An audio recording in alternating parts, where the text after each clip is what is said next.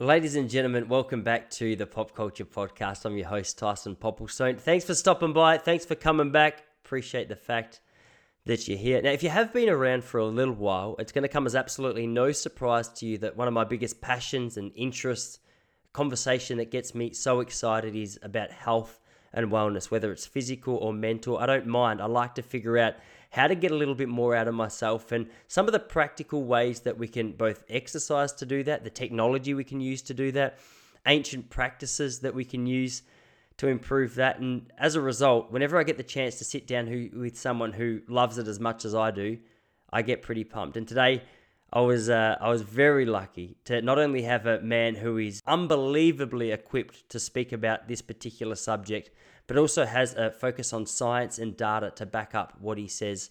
The guest on the show today is Mr. Andres Preschel, and he's coming at us from Florida in the United States of America. He's the founder of Know Your Physio, and he's on a mission to offer lifestyle solutions to the most ambitious people on the planet, creating data driven programs for better performance, longer lifespan, ideal body composition and so much more on body composition. I eh, man, go and have a look at this guy's Instagram. If there's such thing as the perfect body composition, he's he's pretty close to it. I mean, the guy looks good. I'm nervous to show my wife his Instagram. Hey, when he's not geeking out on health and fitness, you'll find him spearfishing, cycling, cooking, chilling with his loved ones. The guy's a the guy's a legend. I think you're going to be able to tell pretty quick that him and I got on well. And I think the beauty of a conversation like this, when you have two people who are just pumped about a particular subject, the conversation just flows. I couldn't believe that the hour flew by as quickly as it did. It was it was one of the most fun podcasts I've ever had the privilege of doing. So I hope that comes across. I hope you get a whole heap of insight out of this conversation. I won't tell you too much about it. I'll let you just jump in because we cover some ground. We cover some territory on health and fitness routines and practices to technology that is really beneficial to our own health and psychology. So, hey, if you like him, I've linked everything to do with this bloke in the description, the show notes attached to the episode. Make sure you check it out. But for now, welcome to the show for the very first time, Mr. Andres are you going to tell us, tough? My usual zero, nothing.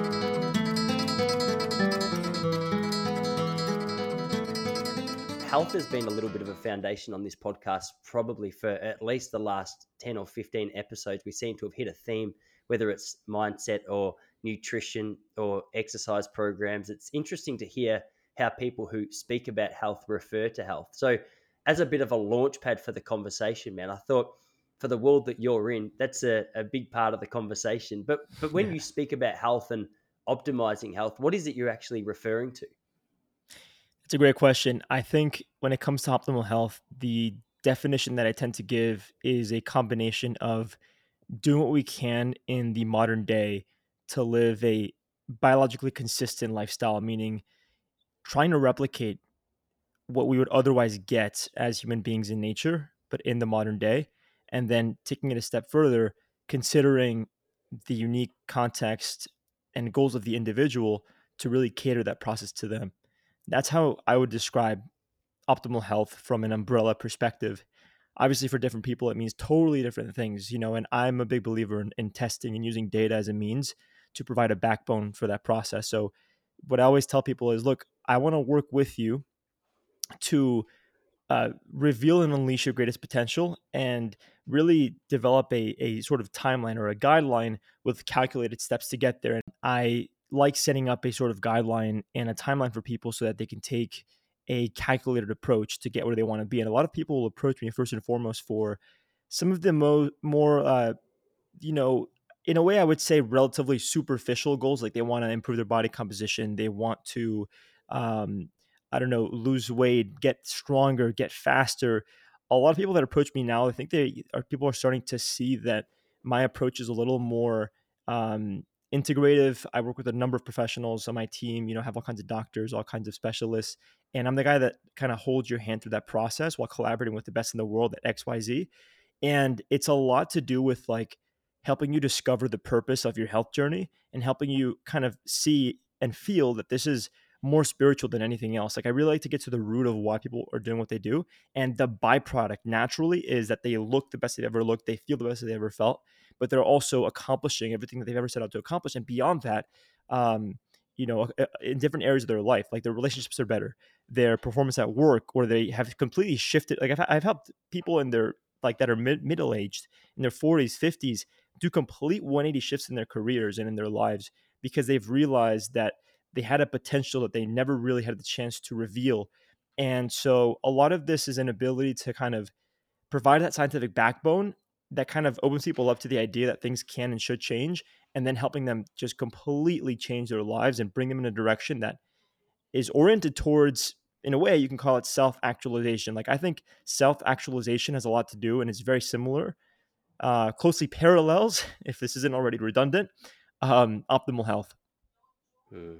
yeah it's really good point. I-, I love the approach that you take and i love the way you speak about it because health is such a broad conversation and you touched on it that depending on who you speak to is going to dictate what they mean. For a lot of people a lot of my friends when they refer to health they simply are referring to the fact they don't have a cold or they don't have a flu and for them that's enough just to be able to get through the day like that. But as you say it's interesting as you even if you come into the conversation with some superficial goals which there's nothing wrong with that uh, going to the gym just trying to make the body look a bit better once you start to get a little bit of traction once you start to get that ball rolling you start to look a little bit deeper. I think I'm a classic example of this. I've always been interested in health and fitness, but I was interested from a, a distance running perspective. That's my background. So health was all about all right, how do I get the most out of my body on the racetrack on on race day? And you take a step back from that and you go, okay, well, it's not just about the running training, it's about the recovery, it's about the nutrition, it's about the clothes, it's about the mindset, and I think the answer that you just gave, it touches on all those things. Health, you realize really quickly, is quite a broad perspective. But the one the one thing I'm, I'm really interested in specifically in regards to you is you, take a, a, very scientific approach to the way that you uh, measure health and the way that you guide people in their health, which I like because in the world of sort of mindset and health coaching, there's a, a if you're not already aware, there's a lot of woo woo. Like there's a lot of wank, there's a lot of talk there's a lot of people saying a lot of stuff without too much to really back it up. So looking through your stuff, what I appreciate is you go, okay, I'm, I'm not only going to tell you things, I'm going to support it with research and data to give you not only more confidence, but a, a little bit more clarity on what we're trying to achieve. So uh, uh, I was hoping that you might be able to unpack that a little bit. When you're referring to the science behind what it is that you do, what, what is it that the, the science does? What re, uh, research are you looking at? I guess that's quite a broad question, but feel free to take that uh, where you best think. Yeah, absolutely. That's a great question. And right before I get there, I want to say that absolutely there's no there's nothing wrong with wanting these and I think superficial is a is a is a maybe the wrong word to use here, but it's like it's like I would say it's uh the bottom tier of what people are actually looking for because I think that if you look at health as just the way you look and the number on the scale, you're getting so many things wrong. And I think the effort is honestly going to be even greater if you're looking at health that way because you're going to completely dismiss the rest of your life as influencing your health. And ultimately, now you're going you're going against the grain. So it's like imagine if you are living a lifestyle that in almost every category re- rewards you with more energy, with better recovery, with better feelings and emotions. Like all of a sudden, anything that you do in the name of improving yourself is going to be so much easier so that's the way that I see it. And so I think a lot of people maybe they approach me for that reason, or maybe that's how they're initially introduced to health. That's naturally what they first see and what gets them interested in health. But I think a real, a genuine transformation and a real um, health journey is about realizing that everything in your life is related to your health. And how I use science as a backbone to guide someone along that process, it's a number of different ways. So if you look, for example, on my I have two websites. I have my personal website and I have the knowyourphysio.org website, which is my my organization. If you look at that website and you go to the learn page, you're going to see articles in different topics like sleep, for example, or HRV um, or testosterone that are all backed by the best and latest science. And by latest, I don't mean like, all right, we're getting the, we're cherry picking what we think is the best and is agreeing with their bias. I mean, there's always going to be a certain level of bias, but it's not like the best and latest, meaning like what's the newest and most cutting edge. We're also looking at what's the most established and the most scientifically sound. So we really look at, you know, getting uh, systematic reviews, uh, randomized control trials when we make any kind of these points. And a lot of the articles that are there are actually based off of some of the expert conversations that I have on my show when I bring all kinds of, you know, thought leaders and, and experts in the field on. and I make their science more accessible, more actionable. But then we actually go in and we fact check some of these key points and we provide the supporting research. So if you, so if you go there, like that's one example of how you can start to think about your sleep, your nervous system function, your hormones from a more scientifically sound perspective. And um, for those of for for the folks that kind of want to digest what would otherwise be a 60 to 90 minute conversation, they can do so now in five to 10 minutes by reading the article. You can actually scroll all the way down to the bottom of the article. You're going to see two things. You're going to see just the actionable steps. If you go, okay, I think I trust this guy.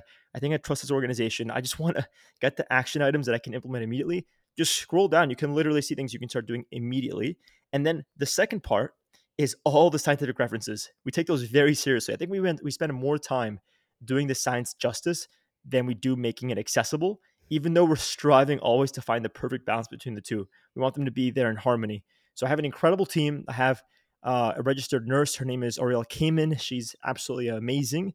She's based out of Pennsylvania. She's visiting me this Friday. We're going to spend the whole day together. She's the best, super creative writer, incredible scientist. She's like the stickler on my team that tells me, no, no, no, no, no, Andres, I know that you like to talk about all the cool, fancy biohacks, the new stuff, but this is what the research says. Like she kind of puts things in perspective in that sense. I think it's important to have people on your team that have these these unique perspectives. And then I have um, Stefan Venning, who's out of Germany. He's uh, finishing up his master's in biochemistry. He's an exercise physiologist. He's another one of my writers and and co-founders. And he's also, you know, a stickler for structure, for data, for the science. I would say I, I can maybe be more of like the uh, I don't know how to how to in a way like the unicorn that like is like up in the air sometimes like oh my god like you know the spirituality behind this process of like becoming amazing and it's like they're like all right andres but we stand for the science like you got to come back down to earth and like we have to work together on this. So i think in a way i can be the guy that maybe motivates and inspires people and shows them what's possible and really is there to guide them along the journey but then like i said i have these people on my team then i have a whole medical board that i work with now who are you know top doctors. So my business partner um, he's twice my age. He's a Harvard MD, radiologist, one of the best in the world. And a long time ago, we started a, uh, say a long time ago, but I'm, I'm, a young guy. So like five, six years ago, we started a, um, a, a program for weight loss based in science that helps people understand the language of their hunger hormones. So we're not saying that you need to optimize your hormones to lose weight, but we're showing you the relationship between your lifestyle habits and the response that you have in hunger and how to manage your cravings via lifestyle change. So it kind of pairs nicely with a lot of what we're seeing now with like GLP-1 agonists and these new modern classes of weight loss uh, medication, weight loss drugs like semaglutide, Wegovy, Ozempic, etc. Um, and then when I'm working with someone on one-on-one, um, I do have them, you know, test regularly. So they get blood tests, they get genetic testing, they get food sensitivity and gut testing and my team interprets that and relays the information to me. They also meet regularly with my clients, but I'm also looking at biometric, like wearable data. So I have, you know, clinical grade wearable devices. I'm looking at people's trends on a daily basis. So I use everything from like a Whoop to an Oura Um, I've used, you know, BioStrap in the past, Cardio Mood, um, uh, Polar devices, Garmin, but really primarily what I'm what I'm working with right now is Oura and Whoop. Um, those are really scientifically sound. They're they have a great user interface. Some of the other devices that I'll use are more like they're more on like the um, you have to be more like a physiologist to like you know really understand and relay the information. I really want to have the perfect blend between getting a lot of information on the back end, but also having a user facing app that the client uh, actually likes to use and enjoys logging their stuff with. So yeah, it's a perfect, eh, well, not not always perfect, but it's a blend between the daily biometric scores and the weekly trends with regular testing and then always you know working with my team to stay up to date to make sure that everything that we stand for and everything that we approach is like scientifically sound and uh, also combining that with the expert guests that I have on the show who have their own teams and their own you know passion for understanding what's the best what's the latest uh, and what, sh- what do people need to know about their physiology. So yeah if that's a long-winded answer to your question no, but i think that's kind answer, of a, a, a, scope of what we do and how we do it no, it was an awesome answer. One thing I like that you said, and actually reminds me a lot of myself, and your nurse plays the role of my wife in my life. I'm the kind of guy, I think I'm like you. I'm that big picture person. I come out and I go, babe, we're taking the family around the world. She goes, Ty, sit down. We've got to, we've got to find out the flight prices. Like, what's the oh best? Oh my gosh! I go, don't worry about it. Let's just get there. She goes, hey, well, we've got no place to stay. So she's that person, and we work together as a team well based on the fact that, mate, I'll, I'll throw the vision, but she does the practical steps. If you get me to do the practical steps, the whole thing falls apart. It's a, uh, it's a, yeah. a, little power team. But uh, I had a guest on here a couple of weeks ago, and I've heard more and more more frequently about the Oura Ring, and it's something that I'm really interested in because I've had a lot of experience. I still run with a Garmin. I'm not looking so much at heart rate as much as I'm looking at distance and pace. I just like it, and I like to post it on Strava to get a little bit of love for the runs. Oh my gosh, Strava! Strava's fun. yeah, for the for the runs that I'm doing. But in terms of what you like about the Oura Ring, and you mentioned uh, that you get really up and about about the biohacks, and I'm really interested in that. And maybe it's no surprise to you that we can. Uh, I'm keen to delve into that with you next. But before yeah. we do, tell us a little bit about the Oura Ring. Like, what is the data that you're looking at there, and, and why is it that that's been really helpful for uh, clients of yours who are trying to optimize their health? Yeah, yeah, great question. I would say that right now, my two favorite devices, I mean, I have to say three because it just really depends on the use case. My top three devices, in no specific order, are Whoop, Oura, and Cardio Mood. And those vary in terms of the complexity of the app and the complexity of the data but they're all really good devices. Um, so when I work with someone that is like obsessed with data, like they don't care about the user experience. I mean, because it's a relatively new company, so I don't want to completely shit on their user experience, the U the UI. But Cardio Mood is definitely more data heavy. And if you're just like the average person, you're gonna you're not even gonna go on the app because you're like, I don't even know what any of this means. You'll see the basics, but like to really get the value out of that, you want to have someone that knows what they're doing to kind of guide you through. Um, Whoop is, I would say, somewhere in the middle. Uh, has a lot of data. There's so many different things that you can do in the app. Honestly, sometimes I think it's overwhelming. So if you get like your average like health nut, like that's a really good kind of compromise between data complexity and like U, uh, UI. And then if you want something that really offers everything and is super super like clinical grade, it's an incredible device. And honestly, probably the funnest platform to be on. I would say Oura. And the the metrics that I'm looking at, it's like if I'm working with an athlete like yourself I would rather have them wearing a Garmin and a chest monitor to see what their heart rate looks like during activity because if you have something on your wrist or on your finger, you're not going to get very high fidelity uh, data. It's very difficult to get the, you know, those metrics just with your finger, your wrist. You know, things move around, they slide. Like, it's not the best.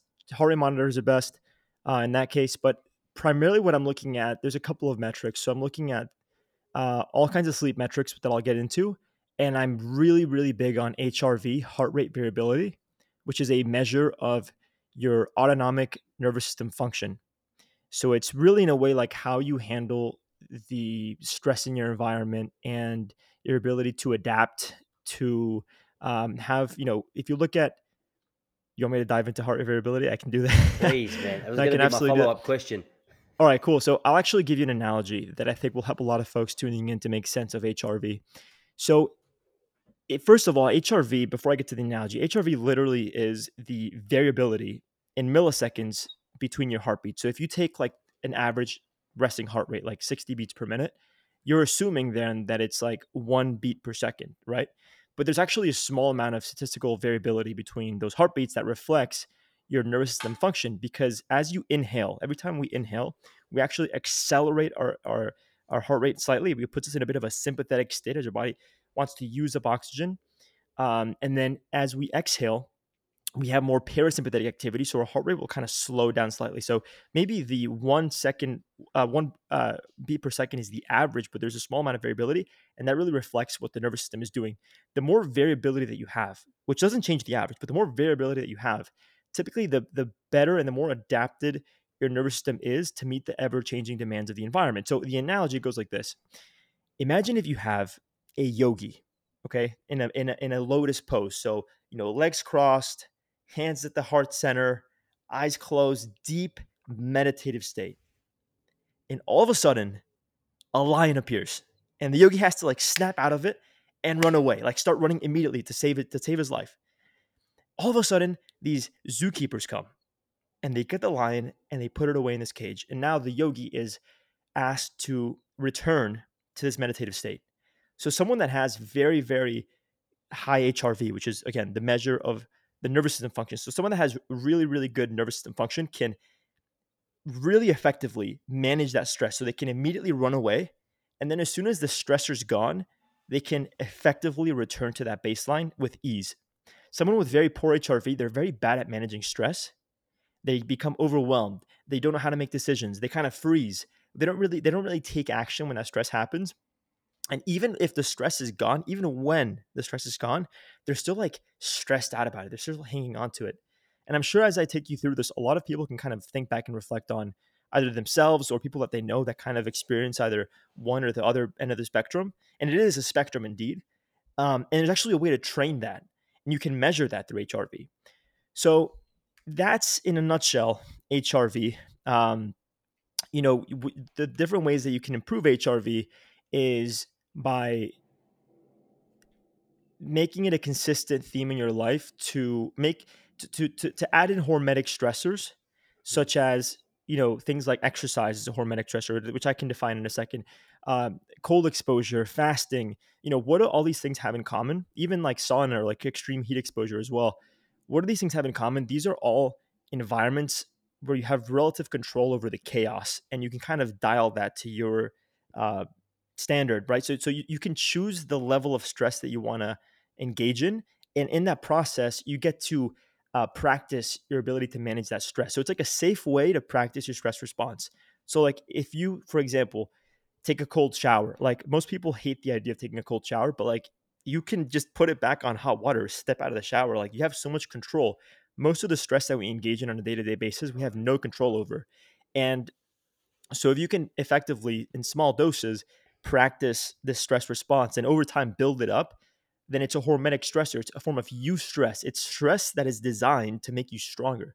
Now, what's the problem is a lot of people they start to see, you know, the ice baths on Instagram and the sauna for 30 minutes that Joe Rogan does on that like 200 degrees and this excessive exercise and they think that that's going to make them healthier but in fact, if they're not recovering properly, if they're not getting enough sleep, if they're not managing stress properly, if they're not managing their breathing properly, which is huge, and I'll get into that because it's the most accessible way to influence your physiology, I'll get to that in a second, then you're doing more harm than good. So, with a lot of my clients, I really focus on HRV because I want them to improve their ability to tolerate stress. I want them to improve their decision making in stress. I want them to improve their performance in stress. And I know that if I help them create the right lifestyle and the right habits, the right systems, then they're going to be more energized, they're going to be more fulfilled, they're going to be happier, they're going to be achieving things beyond they could ever imagine. So it's a great way to kind of see that trend. And another thing to take it a step further is based on the daily and weekly trends, I can help people make decisions about what kind of exercise they're going to do, the duration, the intensity, and essentially what they can afford, the level of hormetic stress they can afford according to the recovery that they're getting and whatever's happening in their life. So that's where it really gets super nitpicky and where in a way you can say I'm micromanaging their health. But again, I have a lot of clients who aren't just trying to get healthy, they're trying to achieve insane levels of performance. And this isn't a, a brag or anything, it's just to show you the kind of people that I work with and why this is useful. Um, I'm working with, you know, uh, some of the finalists for the World Series of Poker. I just had a guy that got second place at the biggest race in the world, the Le Mans 24 hour race. I'm working with one of the top five best tennis players, uh, female tennis players uh, uh, in the world right now. Um, I've worked with all kinds of billionaires, Fortune 100 companies, uh, venture capital CEOs. Uh, one of the, uh, believe it or not, one of the founding members of, well, board members of Airbnb. Like I've got guys and, and gals that are that are really at their peak, and they want to either take it a step further or they've reached the point where performing at such a high level, it kind of, in a way, takes away from other areas of their life that they don't want to continue to sacrifice. So maybe they're doing, they're performing that higher, they're getting to that level at a, at a cost. And, and there's always a cost, right? And so they want to improve their health, they want to improve their performance, either increase it or maintain it while simultaneously investing in these other areas of their life, having more time, having more joy, more fulfillment, more health. So, in a nutshell, that's what I do. That's how I do it. That's why I use HRV. Sleep, I mean, we can go crazy with sleep, right? Like I look at sleep efficiency primarily. So, of the hours that you get, you know, are they really working for you? What's the quality of those hours? Um, which is huge. You know, it's it's not as simple as saying, all right, you need to get seven to nine hours of sleep. It's like, all right, with the hours that you can afford tonight, what's the best? What's what's how can you get the most out of every single hour that you put in? And there's a number. You wouldn't believe the amount of strategies. Breath work tends to be like one of the best and most accessible ways. It's literally the most accessible way to influence your physiology. like right now, for example, I have to be mindful of all the talking that I'm doing because I'm constantly mouth breathing since I'm speaking. And that's Mhm. putting me in a more sympathetic state, in a more activated state. So I'm using more oxygen. I have my heart rate at a, at a higher level. I have my cortisol at a higher level. Every time that you're talking and I'm listening, I'm just nasal breathing. I'm pausing slightly between inhale and exhale. I'm spending about twice as long exhaling versus inhaling. I'm breathing into my face with my diaphragm rather than up into the nose or with my mouth and seeing a rise and fall in my in my shoulders and in my upper chest. And these are all very, very small cues that make a big difference because they help they help your body relax immediately. And the biggest changes that I've seen in my clients, like quality of life and sleep. I mean, I'm not gonna say it's always the biggest, but especially with sleep, one of the biggest things that's so easily dismissed, so it's it's so often overlooked is the breathing. Like how are you breathing either in anticipation for stress or during stress or even after stress? You can immediately change your breathing to feel better and manage stress and improve your HRV. I've done a number of podcasts on that with all kinds of experts. Patrick McKeown, the author of The Oxygen Advantage, a number of his disciples and students. I mean, all kinds of amazing people. So there you Yeah, have it. Unreal. nah, the the nasal breathing is one that I'm really fascinated by. There's so much in what you just said that I'd love to unpack with you. Um, I think we're going to have to do a number of podcasts to get through all of Yeah. it. But uh, I mean, I feel every one of these things that you mentioned is a podcast in itself. But I'm I'm really familiar with Patrick McKeown. I had him on my Yeah. running podcast that I told you about. Oh no uh, way. That yes, guy's a man, legend. That guy's a living legend. he's a living legend. James Nestor as well. Um, Oh who, yeah. I haven't had James on yet.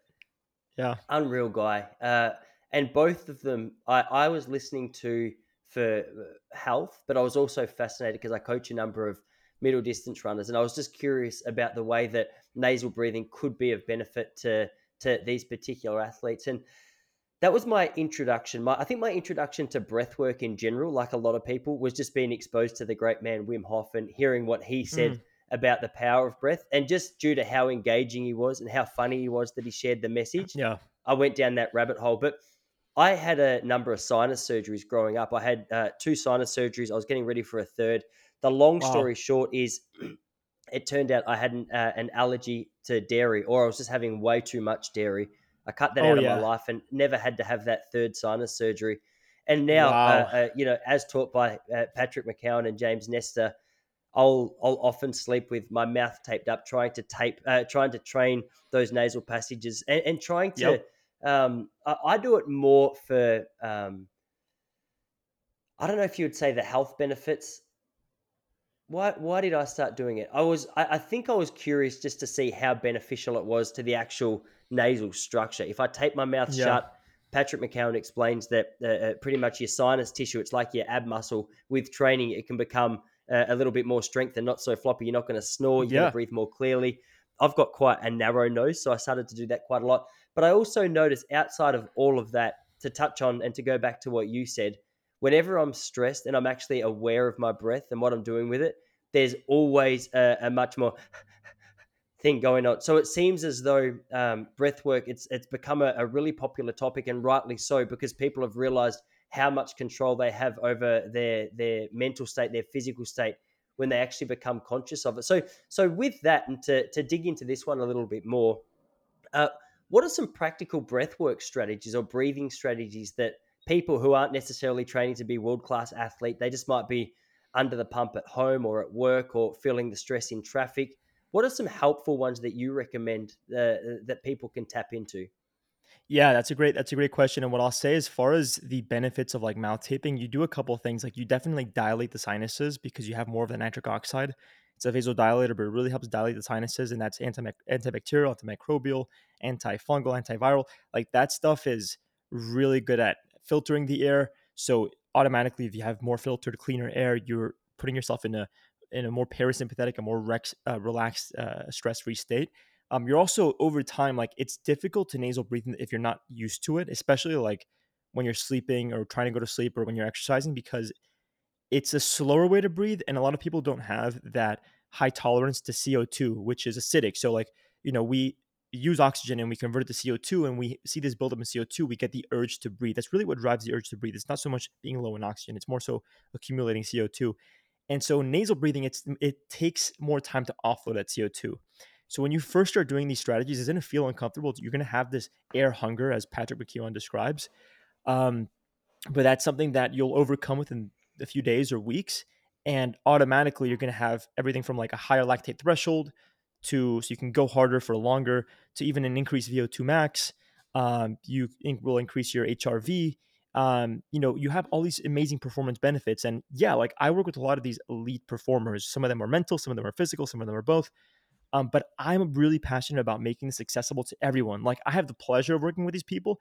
Whenever I work with them, eh, eh, all the time, I'm always thinking and wishing that more people had access to this information because that's exactly how I felt along my fitness journey. I got into this because, and I don't want to kind of, I don't want to go too far down the rabbit hole, but I got into this because I needed to improve my health.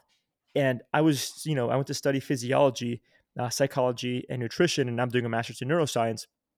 And I would go into every single class and I would learn things about my body that I was almost offended that it had to be in class for. Like I, I learned things about my body that, that I think everyone should know. And through the podcast and all the content that I make, I hope to make it more accessible because it's what I wish I had even earlier on in my journey. So I'm always thinking about that with these clients. And yeah, what I can recommend right now for the folks tuning in, notice how you're breathing. Like no matter what you're doing right now, notice how you're breathing. You know, bring that awareness to your body. Are you using your nose or using your mouth? You know, like you said, you had to have multiple surgeries. And by the way, I noticed that dairy also leads to a lot of this like mucus buildup in my sinuses. I didn't really know, realize that until I got really into spear fishing and free diving because you have to have super clear sinuses to equalize. And the days that I had dairy, I just I couldn't even hold my breath for like a minute, and, and my my my breath hold with with training has gone up to five minutes. So it's like I it made a massive impact. Um, so I you know I still have dairy, but I typically have dairy that's lower in lactose. So like Parmesan cheese, for example, or Greek yogurt. If I have whey protein, it's always whey isolate. Um, so all of these are like virtually lactose free, uh, or very very low lactose because like in the Greek yogurt it's fermented. Um, so anyway, like that's helped a lot. Surrounding dives, I don't eat any dairy at all. And um, anyway, going back to what people can do, notice how you're breathing. Um, nasal breathing is your best friend. Try to nasal breathe as much as you can. Start by nasal breathing right now. Then you can start to do maybe nasal breathing as you walk up steps, uh, maybe with a light jog or just for a few seconds. Uh, you can try nasal breathing if you are totally unaccustomed. You can just do it maybe between telephone poles if you're walking around, or every intersection you nasal breathe and then you kind of, you know, catch your breath, etc. Uh, but over time, you know, you want to do nasal breathing, let's say during your training. So, like now, and again, I don't recommend that anyone tuning in does this immediately because it can actually be, in a way, sort of toxic if you have too much of this buildup and you don't, you can't effectively clear the the the the um, the CO two. Um, but like I do all my training now, I would say ninety to ninety five percent nasal breathing. I only mouth breathe in like if I do like a full out sprint and I'm like totally winded. But even now, most of my sprints are 100% nasal breathing. I've even gone as far as to do uh, sprints while holding my breath. So like there's a whole range and a whole spectrum. I recommend that people start very, very, very, very, very small and slowly build that up. Anyway, breathe through your nose as much as you can. The next thing well, you're going to be, you know, better filtering the air, better humidifying it. Naturally, as you breathe through your nose, you're going to have more of this diaphragmatic activity. So you're going to be breathing with the belly, with the diaphragm, and that's tucked up right near the the, na- the vagus nerve. When you innervate or activate the vagus nerve, you get more of this parasympathetic activity. So that's already really calming. But the next thing is not just nasal breathing, but breathing into your face. And I learned this from David uh, Jacko Jackson, who I just had on the show. He's uh, a student of Patrick McKeown, and he he's really he's really big on this. He says breathe into your face rather than up into the nose. So if you notice right now, like you can almost pull your your breath back into like the back of your of your face rather than up, because anytime you breathe into the nose but you breathe up, you're automatically gonna have more of this like upper chest and upper lung, and that's gonna take away from the parasympathetic activity in the lower lungs and in the diaphragm that you could otherwise be getting to help you relax more effectively. So breathing into the face. I like to pause slightly between inhale and exhale to really slow myself down. You'll notice if you're tracking your heart rate, you can do this live.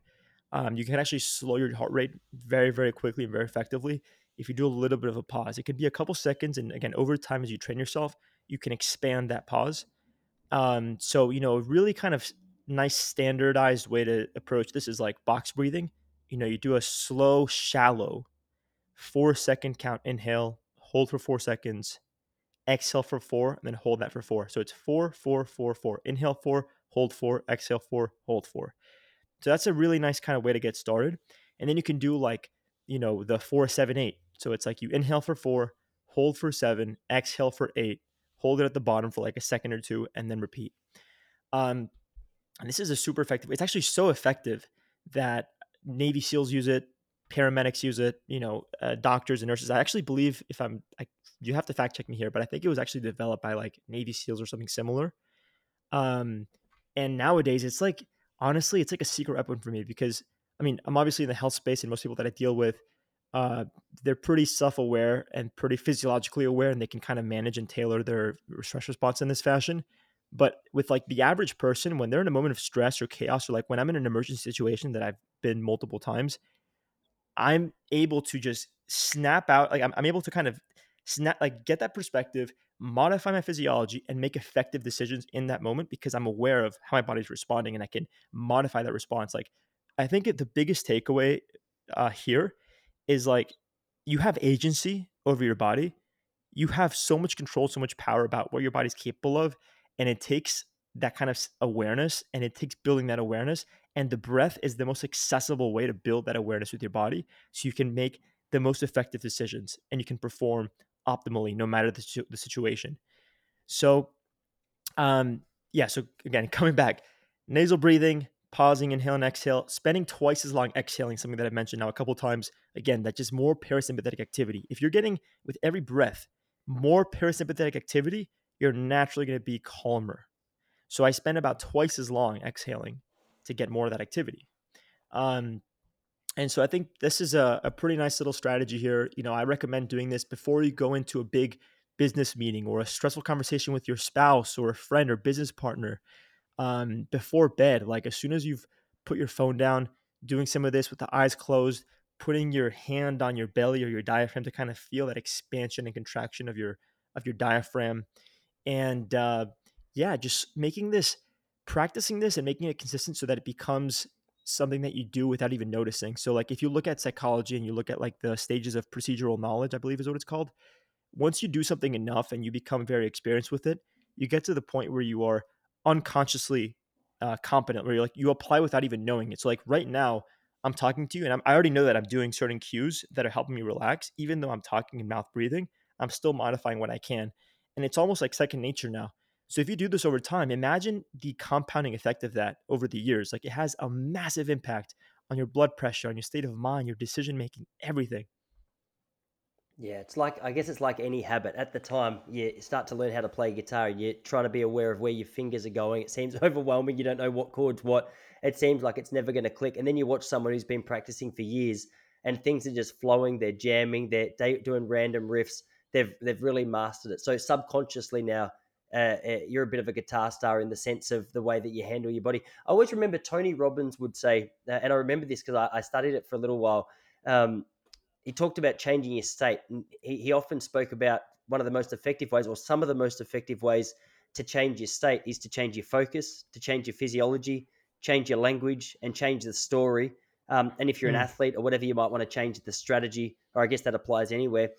Uh, each of those are, are, really interesting to, to delve down the rabbit hole of as well. But we've touched deeply on breath. But say, for example, you're stuck in traffic, you're starting to feel stressed, you're getting annoyed. um, you've you've taken control yeah. of the breath. What else is changing in your body just to give you a little bit more um, calm, clarity, and peace of mind in that particular situation? Well, beyond the fact that you're literally engaging more of this vagus nerve and parasympathetic activity, calming your heart rate, and uh, you know offloading more CO2 and and, and, and or, or creating a, a cardio inhibitory response, slowing your heart rate by accumulating some CO2 and effectively letting it out. You're also since you're nasal breathing, you're also uh, upregulating nitric oxide, that vasodilator, and that's not just true to the sinuses that we described, but also for the rest of your body. You're producing more of this molecule that is the most potent vasodilator in your body. So it quite literally dilates the blood vessels and the arteries. So it's like you have more blood flow, you lower your blood pressure so now you're going to be less impulsive, less reactive. You're going to be more relaxed. and that alone is enough to change the course of your day. Like think about how many times you've had, let's say, I don't know, a, a, difficult time in traffic, or maybe you have some road rage. Like that, that carries into the rest of your day. You know what I mean? Like you get home and you're like exhausted. You feel like your nervous system is fried. You just want to take a break. And now, what's more likely? It's more likely that you're gonna maybe make poor decisions about what you're gonna eat, or what you say to your spouse, or your kids, or your friends. Maybe you're like you feel like more burnt out. You know, so like again, breathing is something that we do thousands of times throughout the day. If we have a little more, if we realize that we have a little more agency and we actually get familiar and and and and modify our breathing, then everything it's the foundation for life. It's like everything is automatically a little better and a little easier in a way. So yeah, like notice this when next time you're you have road rage or, or you get you're just sitting in traffic um, now, of course, if you're someone that's prone to falling asleep, uh, you have to find the right balance because it will it will relax you, and you don't want to completely fall asleep. but but uh, yeah, just being mindful of it is is enough to it goes it goes a really long way. Yeah, it's interesting that you mentioned the fact that your stress levels that you might take from one situation into another situation during your day causes you to make poorer decisions in that. And I think I mentioned this last podcast. So uh, I had a friend who he'd been going through a whole heap of stress. His kids aren't sleeping. He's up pretty much at the moment from 1 a.m. till 5 a.m. almost every night, he said. And he said last week he reckoned he had one of the worst weeks of diet that he's ever had in his life. And he goes, I just I had yeah. no conscious no doubt. control over it. He's like, I just can't be bothered. I'm just gonna he ordered pizza on the Sunday. He said we had heaps of leftovers. So it was pretty much lunch and dinner on the Monday, a little bit of breakfast on the Wednesday. He said it was just, and it's so out of character for him. Like if you knew this bloke, it would make more sense. But you go, no, he's a relatively healthy guy. Uh, but to see him under that physical stress that comes with a lack of sleep, a little bit of work stress, why is it that those decisions, or why is it that uh, uh fatigue and stress lead directly to a seemingly dumber person? I don't really understand because so yeah, many smart people I know have yeah, yeah, they have a bad night's sleep, and then you catch up with them for com- uh, for coffee, and you go, "Oh, you're you're a very dumb person. I thought you were, I thought you were a lot smarter than yeah. this." yeah, no, that's that's a great that's a great question. Uh, that's a really and I can actually take you through the, some of the mechanisms and and how that sort of effect influences uh, downstream decision making. I mean, um, and and and before I get there, I I, I want to kind of reference how how this really has so much overlap with that analogy that I gave. You know, like if someone if someone has very poor HRV and poor autonomic nervous system function, even after the stressor's gone, they're still hanging on to it. Their body's still being influenced by it. If you have high HRV and good ANS function, autonomic nervous system function, then when the stress is gone, you can effectively return and make proper decisions, and the yogi can return to that meditative state. We are the yogis, right? So it's like all right, so how does this actually lead to poor decision making? It's like, all right, number one is um you're pro if you're stressed out, one of the first things that goes is your your your, your logic. You're gonna start to exhaust this kind of logical decision making. You're gonna be making more emotional decisions. And when you're stressed out and you're in a more emotional, emotionally vulnerable place, which is great. And I think a lot of men tuning in need to be more emotionally vulnerable, by the way but it's more likely that like you'll you know you look for you're going to look for very um, calorie dense foods because in nature one of the biggest stresses that we have is surviving and our stress response is linked to like food. Like one of the biggest stresses that we had for much of our evolution was finding food.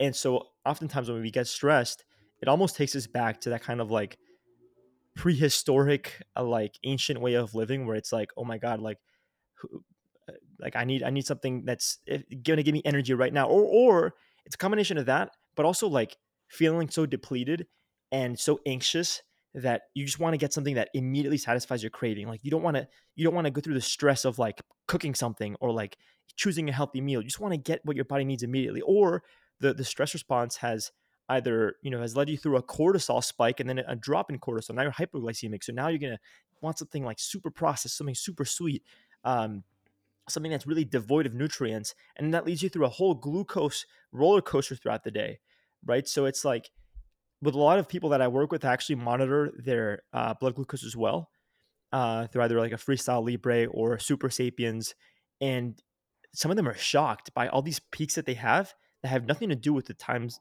with like what they ate. It's like the stress. So I work with a lot of these CEOs, right? And they have like crazy schedules, crazy decisions, a lot of risk that they take.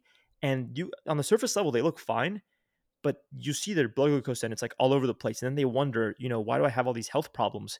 And it's like, okay, well, number one is if your blood glucose is going all over the place because as we become stressed, our body kind of shuttles out all this glucose. It goes into our bloodstream, it gives us a glucose spike. And like all of a sudden you feel like you can feel euphoric, you can feel more energized. It's your body preparing you to deal with that stress. But then all of a sudden you use that up very quickly and you're dealing with the stress and now you've now you're depleted. So now you're hypoglycemic, you're relatively below baseline. And being hypoglycemic, even if you just ate something, makes you feel hungry again. So now you're like ravenous, you know? And so that can lead to another very processed uh, food decision. It can lead to uh, burnout. It can lead to just like feelings of overwhelm. And when your body is overwhelmed, when you're feeling burnt out, you want things to be easy. So you choose the easy foods, the convenient foods, the cheap foods that are always there, that are always sitting on the shelf, ready to grab. And now you've created a vicious cycle because then that's going to create further stress on your body over time chronically.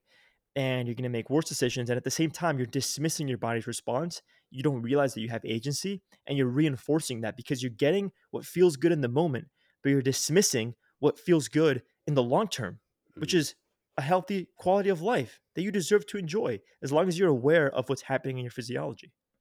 Yeah, that's and really if you well actually said. look at like hunger hormones, like ghrelin, for example, like when you get poor sleep, when you're stressed out, you're upregulating ghrelin.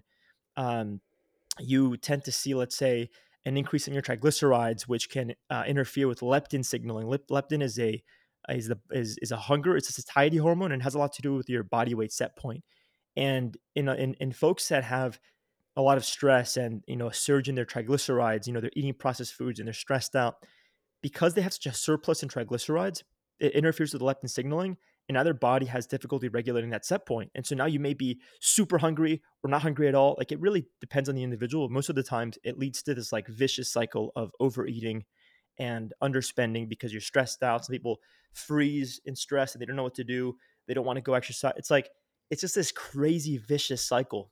And um, that's like I said, it's the downstream habits are plenty. And I think if you want to look at the habits and and and and and, and these health systems and these pillars of health from like an upstream to downstream perspective, I think sleep is way upstream of everything else. If sleep is the best opportunity your body has to repair, to recover, to remember, to refine skills, to rebalance neurotransmitters and hormones, if you're not sleeping properly, if you're not getting deep, efficient sleep, consistently, then all of a sudden you're going to feel like you have to go so much more against the grain with your fitness. You're not going to derive as many benefits because you're not rec- recovering the nervous system. You're not allowing your body to develop this new muscle fiber. Um, because again, exercise is a stressor, right? You have all these inputs. Um, you're working, but now you're forgetting the details. You're you're not gaining as much. You're refining the skills as much because your body doesn't have that opportunity. Uh, your neurotransmitters are out of whack. Maybe you have now less dopamine, less serotonin, um, acetylcholine. Like all of a sudden, you're just totally taking your body out of whack. And everything that you want to kind of stack onto your life that is relatively healthy is going to be compromised because you're not giving your body the best opportunity that it has to regulate itself. Your body's so intelligent. You sleep properly, you're giving it the opportunity to return to baseline and give it and, and, and give yourself everything that you want out of your life. Yeah, man, I can testify to this. I, I think I said, or people listening would know, I've got two boys. One's three, one's nine months old. Sleep is a beautiful concept in this house. Not a lot of it taking place on a regular basis. I mean, I'm, I'm, I'm half joking. I've got the most beautiful boys, and we've been so lucky yeah. in the sense that they're relatively good sleepers. In fact, I would say they're fantastic sleepers usually. For the first couple of years, both of them, and I'm sorry to parents out there who have the opposite uh, uh, my boys pretty much they they slept from seven till seven. My oldest boy did. At the moment, the last couple of weeks, for whatever reason, Charlie's my older boy. He has been waking up at five and a couple of times through the night. And man, to emphasize your point, I I would hate to know what my memory is right now in comparison to what it was even six weeks ago when he was sleeping through the night. More than that, man, I've got an awesome wife. We've been together now for like 15 years. We got married wow. young we've had a good foundation of not arguing. Like we've got a reputation amongst our friends for just getting on well. And it's not a show. We do. We get on well. I like her. She usually likes me most of the time. Nice. But one of the things that I've realized is like our fuse with each other at the moment. The, dude, the last week, Yeah. we were laughing last night because the last week, I reckon we've butted heads more than we ever have in our marriage. And I'm like, all right, it was 15 years, we did well. Or is this, is this where Yeah. it stops? But I, I think a lot of that is, um, I mean, there'd been a few stresses. There'd been the lack of sleep. We just moved house, which felt like a, my wife, as I said, small picture person in terms of details. She takes care of all of that. So all I had to do was lift the boxes.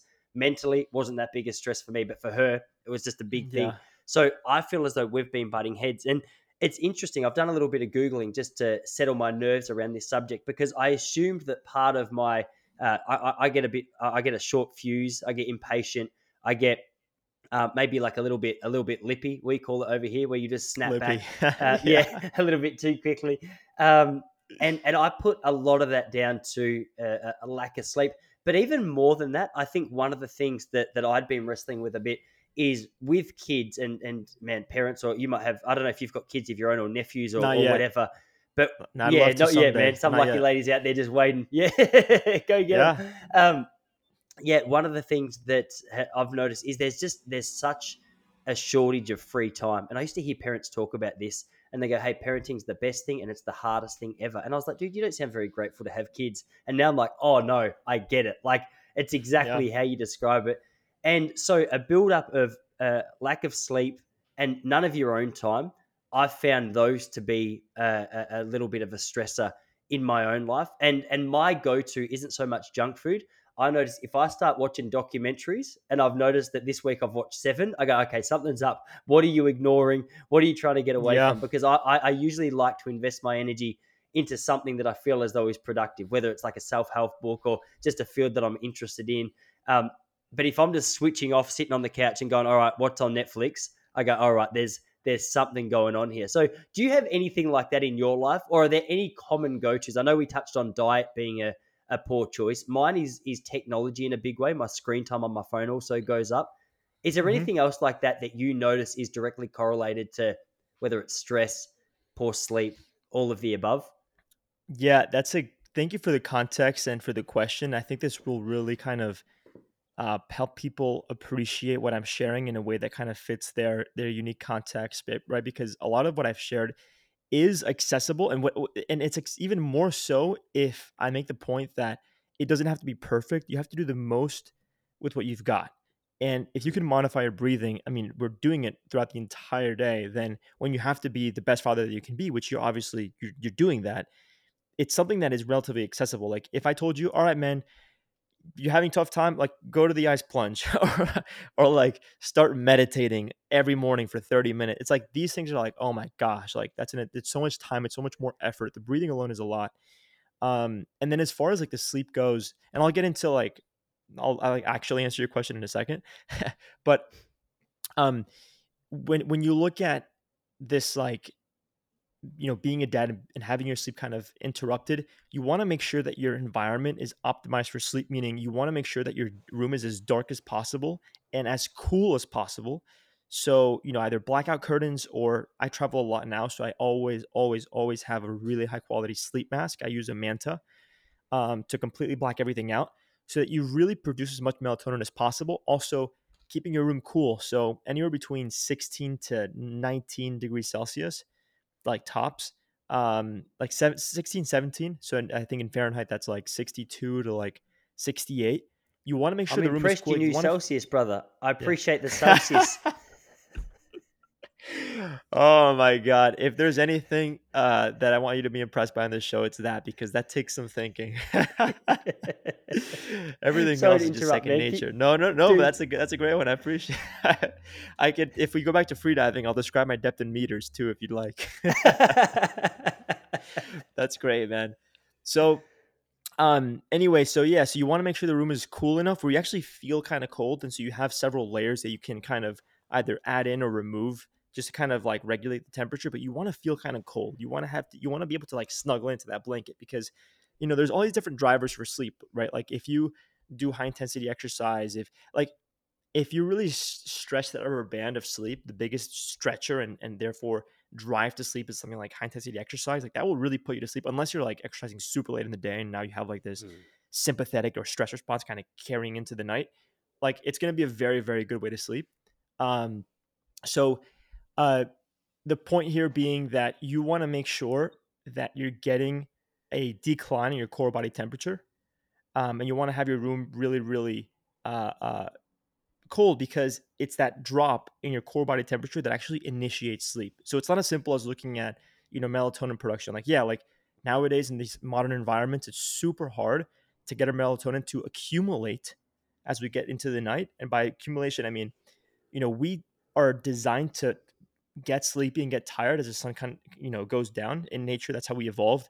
Nowadays, as the sun goes down, and you know, as the sun goes down, it has to cross through more atmosphere, and that filters out the blue light, which is a stimulating light that diminishes uh, melatonin, blocks that melatonin production, and stimulates cortisol to rise. So as the sun comes starts coming down and it penetrates relatively more and more atmosphere, you filter out more of that blue light, and you see more of the, this red light. Same thing happens in the morning. So um, as a result, you start to accumulate melatonin in nature. But what do we do now in this modern day? We turn on the lights, we go on our phones. After a long day of work, we go on our laptops, and now we're telling our body, no, no, no, no, no, stay awake, stay awake, stay. And so we don't accumulate the melatonin. So one of the best hacks that I have here is investing in a high quality pair of blue blocking glasses. So I love Ra Optics. I'm affiliated with them because they are the best. We can maybe link to it in the show notes.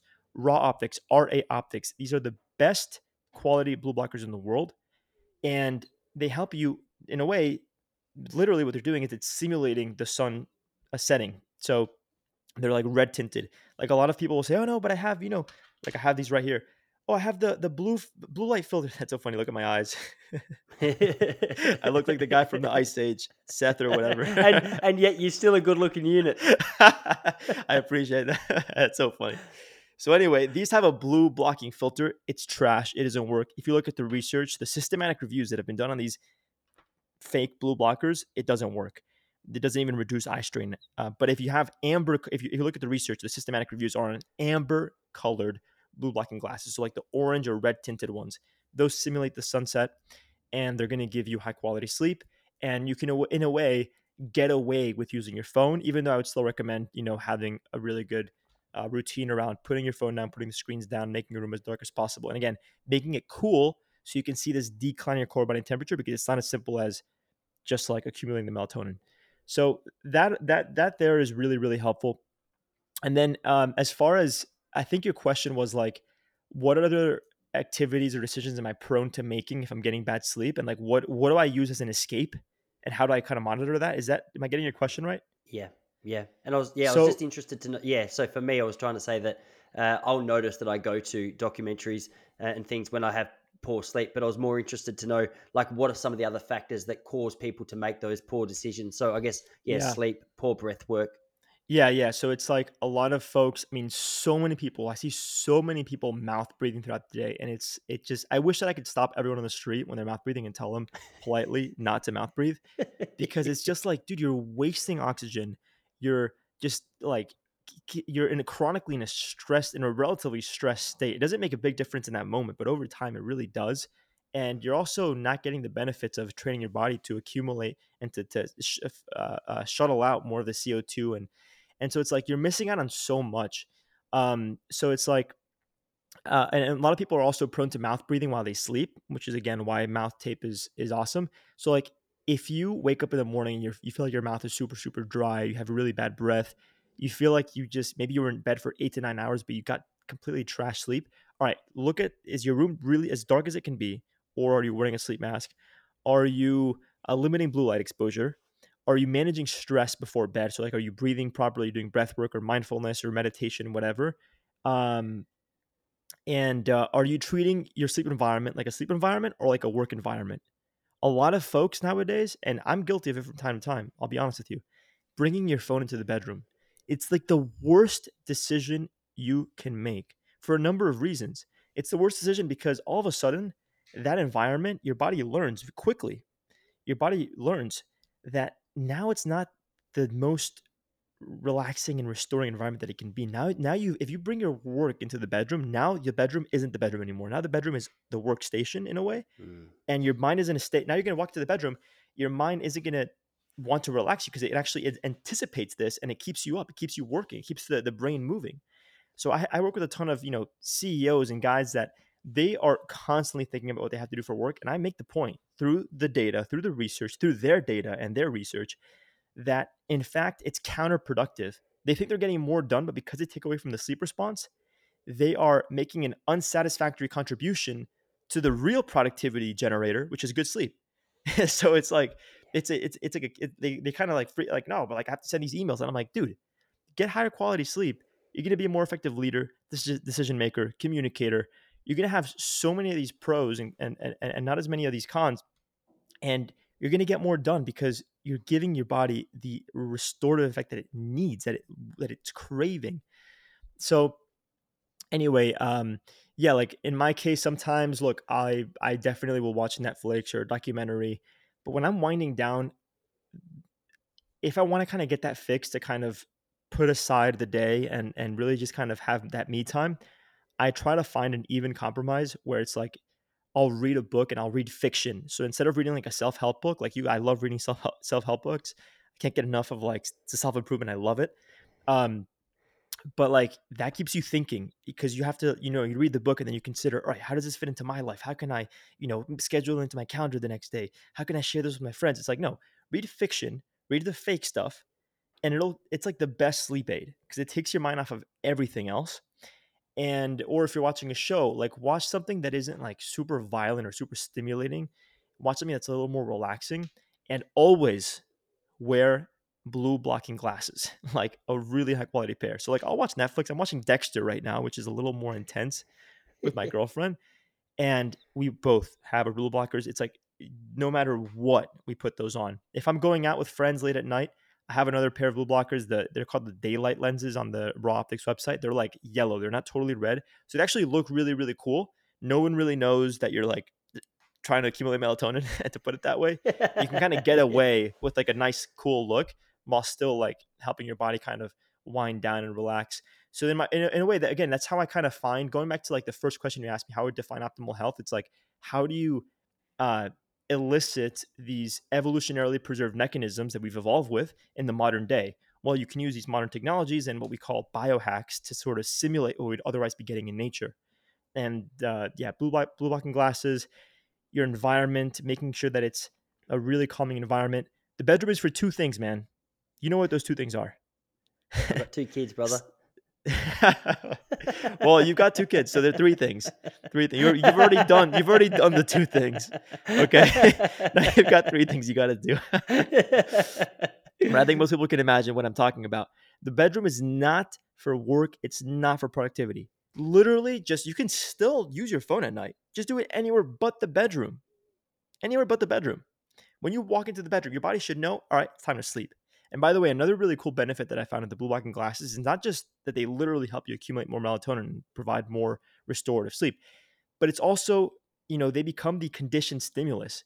So if you look uh, if you look at like the famous Pavlov experiment with the dogs, right, where it's like they would ring a bell, they would feed the dogs. So you know, over time, what would happen was just by ringing the bell, the bell became the conditioned stimulus, and just ringing the bell over time, the dogs started salivating because they knew they were going to get their food. So it's like I put on the blue blocking glasses, and my body knows that I'm getting ready to go to bed. So it automatically starts to orchestrate the mechanisms necessary to get deep restorative sleep. So that's something that happens over time. Yeah. So that's uh, in a way how I kind of find that even compromise and how I can still kind of unwind uh, without creating additional stimulus that uh, you know goes against what I'm really looking for, and uh, you know still getting that kind of joy uh, towards the, the the, the later evening. Dude, I could talk to you all day. I could talk to you all day, but I know it's evening there now. You've got things to do. You don't have your blue blockers on. I reckon this is it's my favorite thing to, uh, do, man. This is Man, my and, favorite uh, thing it to comes do. across. It comes across, and it comes across in a really good way. I love speaking to anyone with passion, um, and to back it up with clarity and data and research is uh, is even better, man. That hour just flew by for me. I, I really can't believe it's been an hour.